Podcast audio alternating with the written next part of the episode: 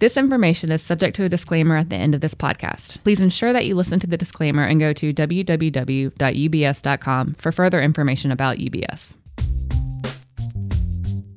I am Pablo Villanueva, a senior U.S. economist at UBS, and I am joined by my colleague Andrew Dubinsky. Welcome, Andrew. Thank you. Happy to be here.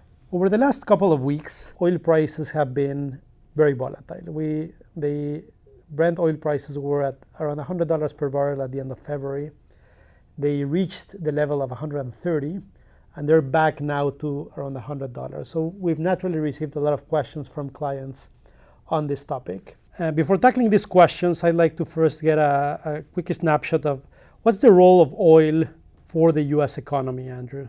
Well, you know, we consume a fair amount of it. It's around 2.5% of consumers' purchases using the PCE data. And we know for lower income households, it's a little bit higher at around 3%, low for upper income households, around 2%. But it's one of our most salient purchases, obviously. You know, we buy it every week, and it can have a lot of influence on consumer sentiment. I mean, I guess even the, the price of gasoline is literally on the street while you're driving. So I mean, it's very salient, definitely. Yeah. And I think, uh, you know, of course, one of the other key things to note is now the U.S. is the world's largest producer making around 11.6 million barrels per day, and uh, obviously that's a you know big change from you know recent decades. That's that's an, an incredible statistic. I, I honestly didn't know that the U.S. is one of the largest, literally the largest producer of oil. That's quite a change from the 70s and 80s. And, and also over the last two weeks, given the, the, the, moves in the price, in the oil price, a lot of people were bringing the, the 70s and 80s an example. Of a potential situation where, where we could see again, in, in particular, a, potential stagflation with very low growth and, uh, and very high inflation. But you put out a note recently arguing that this time is actually quite different. What are some of the difference between the situation now and, and those decades? Yeah, I think there's a, a perception that uh, it could be a really big risk for growth, but uh, you know our view is there is some he- there are some headwinds, particularly for the consumer. Uh, but it's just uh, quite a bit different in terms of where we are now versus where we were uh, a couple decades ago. So, for example, we brought up that consumption share. It's now around 2.5% when we're talking about gas. It used to be 6% in the early 80s or even 3.5% in 2007. So, it's a lot less money, uh, of, at least in terms of people's purchases, is going to gasoline. And the production story for the US is really different. Uh, we were on this long slide for around 40 years. And over the past decade, it's been growing around 7% annually, and our energy team expects another 6% next year. So it's a really different trend of just growing, uh, and it just has a lot of implications for investment as well as the trade. So it's just something really different than where we were even in 2007.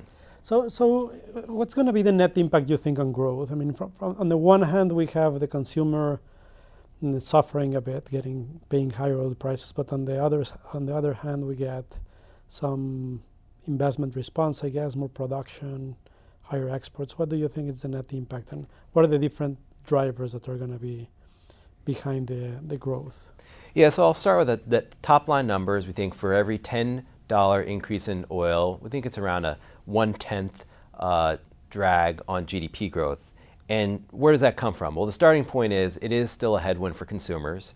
Uh, it's considered a real income shock. So if you think about the 30 or so dollar increase in oil we've seen since the fourth quarter, that's about a 7 tenth drag on income growth compared to the fourth quarter.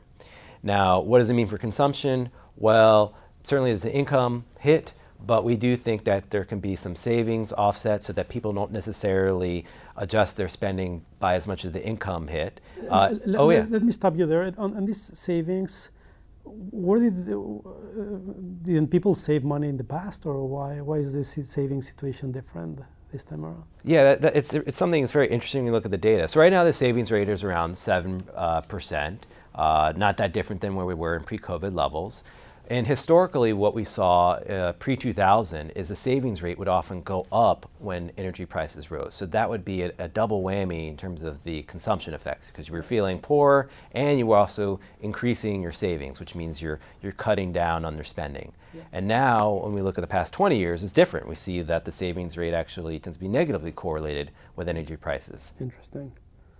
Uh, I'm sorry I interrupted you. Now you were mentioning the the impact on the consumer. Yeah, so the consumer is the main drag, but then as you mentioned, there are a couple other uh, uh, offsets. So first off, uh, there is some additional investment growth. Right now, uh, investment uh, in oil related structures and equipment is about half a percentage point of GDP. That could pick up a little bit.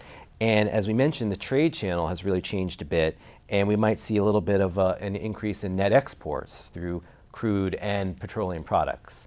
So, you know, we put all that together, that's how we come up with that one tenth of a drag. Uh, so when we we've been adjusting our forecast, as you know. Uh, we have cut our consumption growth view a bit in the you know, first half of this year. So we are seeing somewhat of a deceleration uh, from the second half, where we're growing around two and a half, two and a half percent annualized rate, and that'll probably slow to more like two percent.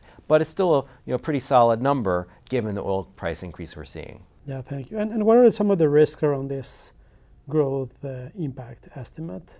Well, so we are expecting some oil price uh, oil production growth in response to these higher, higher prices. Uh, some people are surprised it's not more. And, and one of the things that we, we don't know is how will these oil producers in the U.S. respond to these higher prices. Uh, and I recommend folks read uh, Lloyd Byrne's research because he's focusing just on how these producers will respond. And something that's very different compared to, say, five years ago is these companies are acting pretty conservatively in terms of how much faster they want to invest. They're noting that there are you know, labor shortages that affect their market. Uh, there's also uh, supply shortages. So th- they may not be able to ramp up very quickly, uh, and that will you know, affect just how much uh, you know, additional production we get, how much additional investment we get. And we were talking about that consumer response. We're expecting consumers to smooth some of this real income change, but they may not. Uh, and, and certainly, so that's a, that's a downside risk. So it seems that the, the uncertainty around the there's uncertainty from both the consumer response and the business response. Would you would you say that there's lower confidence on what the investment response is going to be, or the consumer response, or equal, or, or roughly the same? Well, I, I, I think we have about you know 20 years of data for the consumer at these lower consumption shares. Uh, so I think we have a, a, decent idea of what the impact should look like. You know, sometime over the next six months, yeah. we should see some slower consumption growth. The history of the U.S. being this really big producer is a bit more recent. So I think uh, there's a bit more uncertainty just about how they'll respond and how they respond in this pretty tight labor market environment. Yeah, and I guess also an, important input is going to be the volatility of oil prices. The investment response probably is going to be stronger if we get sustained higher oil prices with less volatility than the moves we have been over the last we have seen over the last couple of weeks. That's right. It's not just the spot price that matters for these producers, but the whole oil's futures curve. So it's uh, that's one factor, and of course they're thinking about their input costs and how that affects uh, and that affects their you know their their investment decision. Yeah, thank you very much, Andrew. And another question that we've been receiving a lot uh, from clients is what's going to be the impact of inf- on inflation of these higher oil prices. And of course, the inflation has been the topic of debate for the last 12 months and continues to be so. And roughly, the, the numbers that we have of the impact of higher oil price on inflation are that a $10 upward move in, in oil has an impact of around 40 basis points on headline inflation and around 4 basis points on core. So much higher impact for the headline number than for the core number, and actually a, a fairly muted impact for the core number. In response to these higher oil prices, we have moved up our uh, inflation forecast for the end of the year. We expect headline PCE is going to be around 3% and core PCE around 2.5%. Uh, a couple of months ago, we were expecting core PCE to, end the year at around 2.2%. So, we have done a bit of an upward revision to, the core part. What does this mean for the Fed?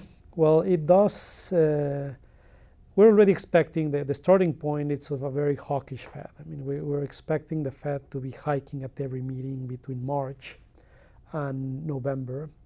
So there's little room for the Fed to be even more hawkish. And given the, the small impact of um, on core of these higher oil prices on core inflation, we, we didn't add uh, more cumulative hikes to our Fed projection. That being said, if oil prices moved sustainably around $150 per barrel, we could see the Fed uh, sneaking it uh, uh, one, one more, more hike maybe towards the end of the year in response to this higher inflation. Um, so overall, definitely a lot of impact on headline, much less so on core, and much less so on, on the Fed given the already hawkish starting point that we were expecting. So that's it for today. Thank you, Andrew, for, for being with us today. And thanks to the listeners. Please don't hesitate to reach out to us for any questions via email, chat, phone, or also by submitting your questions to the UBS question bank. I am Pablo Villanueva. Today is March 16th, and thank you very much for joining us. This content has been prepared by UBS AG, its subsidiaries, and or affiliates and is purely informational in nature. It is not investment research and does not contain an investment recommendation nor investment or professional advice. It is not an offer or solicitation to engage in any investment activity, and you should seek your own financial, tax, and legal advice before engaging in any such activity. UBS has no responsibility to you in relation to this content and has no regard to your personal circumstances or investment objectives, and receiving it does not imply any form of client relationship with UBS for any legal, regulatory, or tax purpose. This content is not intended for distribution into any jurisdiction where to do so would be contrary to law or regulation. UBS does not accept any liability over the content of such material or reliance upon any information contained herein. The views and opinions expressed by any guest speaker or third party are not those of UBS. Accordingly, UBS does not accept any liability over any such views and opinions expressed by such persons. This content is the valuable intellectual property of UBS, and UBS specifically prohibits the redistribution of it in whole or in part without its prior written permission. Copyright UBS 2022. The key symbol and UBS are among the registered and unregistered trademarks of UBS. All rights reserved.